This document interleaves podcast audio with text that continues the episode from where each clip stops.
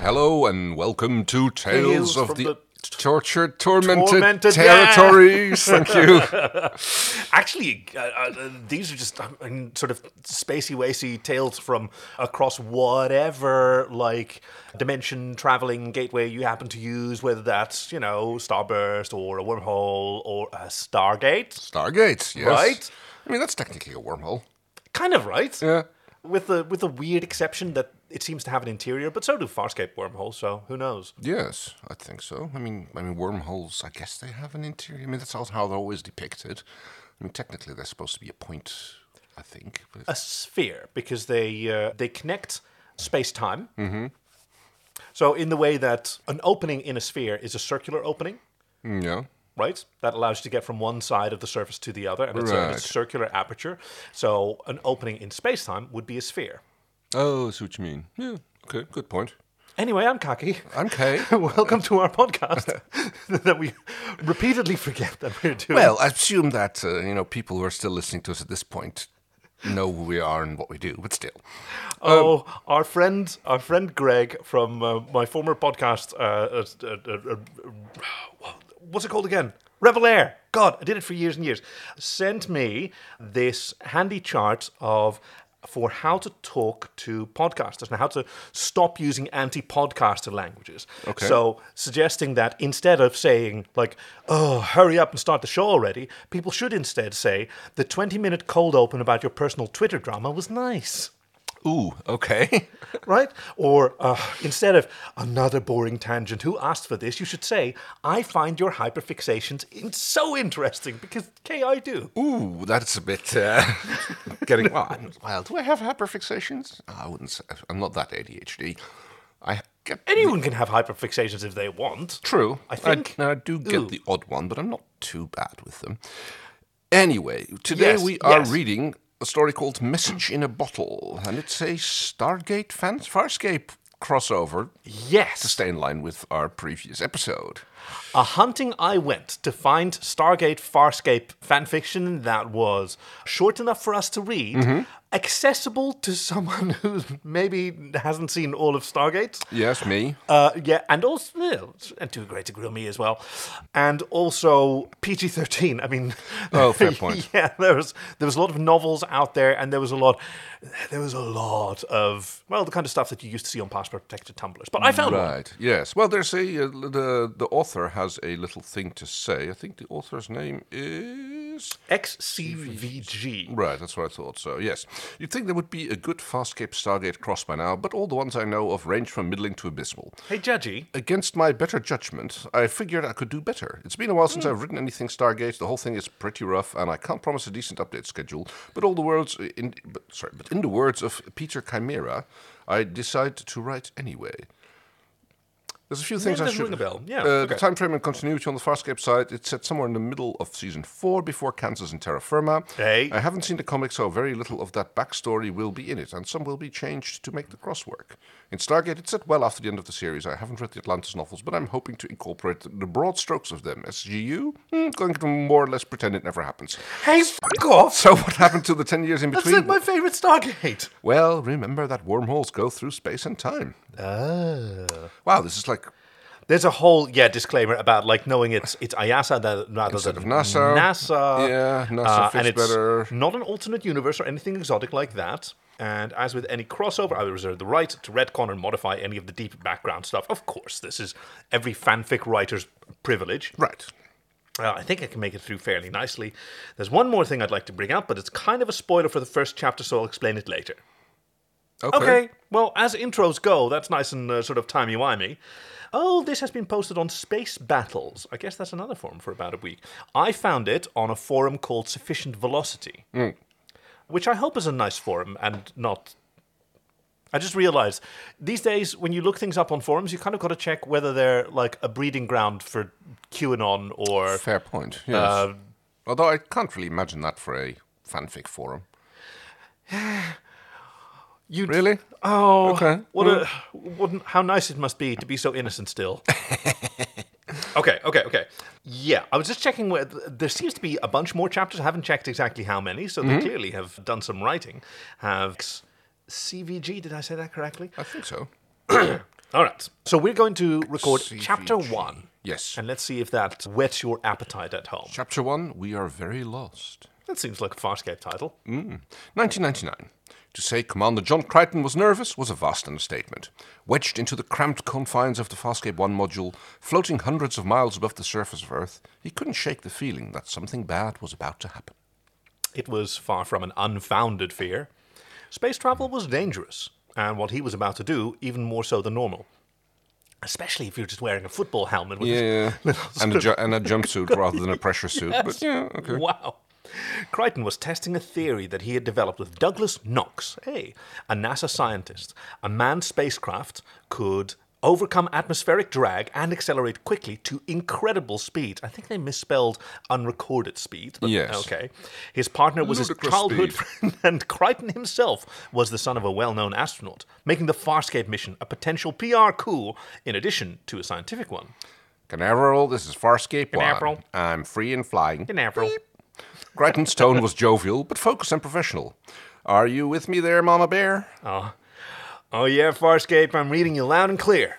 Douglas Knox, DK to his friends, replied from the, the ground station on Earth. Hey, by the way, Hmm? Douglas Knox, DK, that actor, yes. you've seen him recently. Did Oh? you recognize him? No. Have you been watching The Last of Us? Yes. He was in that very, very good third episode. He played Frank. Yeah. Hmm. Okay. That yeah, was he's, DK. he's aged a little bit. No, yeah, I would. I mean, we only saw DK like once or twice. You saw him again recently, didn't you? In the uh, testimonials. Yeah, but- so that's the twice times. Oh, yeah, fair Uh, enough. no, I didn't. I did not recognize him. Oh, okay. Um, Maybe you'll see him again. Yeah, who knows? I mean, you do, but hang on, where were you? Oh, yeah. Satisfied as everything was properly prepared, Crichton reached in and flipped one of the many switches lining the inside of his module, authorizing flight computer to initiate ignition sequence now. Roger, Farscape. You are go for insertion procedure. The statement actually confused Crichton somewhat. He'd assumed he'd already been cleared. Actually, yeah, that's a good point. Hmm? Controlled with millisecond precision by the sophisticated avionics inside the module, the engines fired, pushing Crichton back into his seat at several times the force of gravity. Approaching maximum velocity in 12 seconds, 18 seconds, nearing critical altitude phase. Several times the force of gravity, is that the correct way to say it? Actually, yes, Hmm. It's not incorrect. no, At se- exactly. At several G is what you usually say. yeah, that's But actually totally that's valid. nothing wrong with that, no? Farscape 1, hold a moment. That was about the last thing Crichton wanted to hear.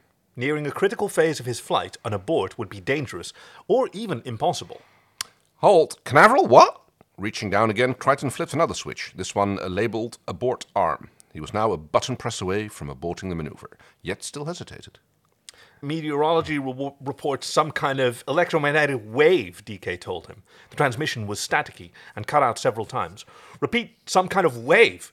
John, do you read me? Crichton could barely see out his windows by this point, his module covered in some kind of blue corona. His quick mind guessed that this might have been something to do that this might have something to do with the transmission problems. His own transmission was nearly unintelligible. Yeah, I read you. Dun, dun, dun, dun. Sorry, I'm doing the music from this sequence. Oh, okay. I think it's also the background music from the uh, uh, uh, Prepare for Starburst Hmm. opening. sequ- Ah, no, that's not a different one.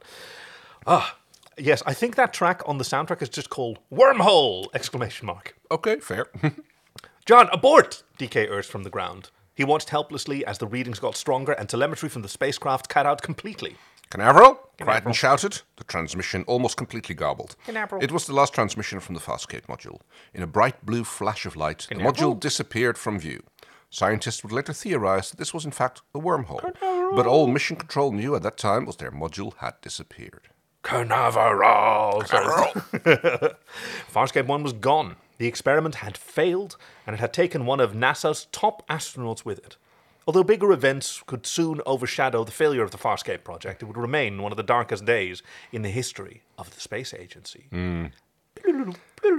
Yeah. Oh, I kind of like that. That kind of reminds me of the uh, the footage of the Columbia disaster. Oh, gosh. It's when they're like when yeah when the uh, Capcom is just like keeps calling out for uh, Columbia, and they just yeah they basically keep that up about until the times like well. They should have been on the ground a minute ago, so there's no chance that they're still up there. Uh, oh, lock, wow. Lock the doors and secure your stations.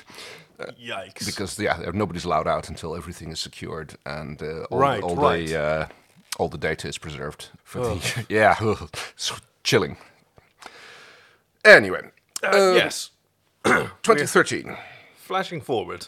It was relatively calm in Moya's maintenance bay. There were no crates full of bugs or alien invaders, only a small place of alien technology that had very that had very lost Earth that had very lost Earth astronaut Oh, there John you go. Crichton very excited. Sorry. Oh, English. What what what even is word order sometimes? Sorry, of course, this is a completely correct sentence. Just have to parse it a bit. Which, given their record, probably meant that things would get significantly less calm any moment. Many of the crew.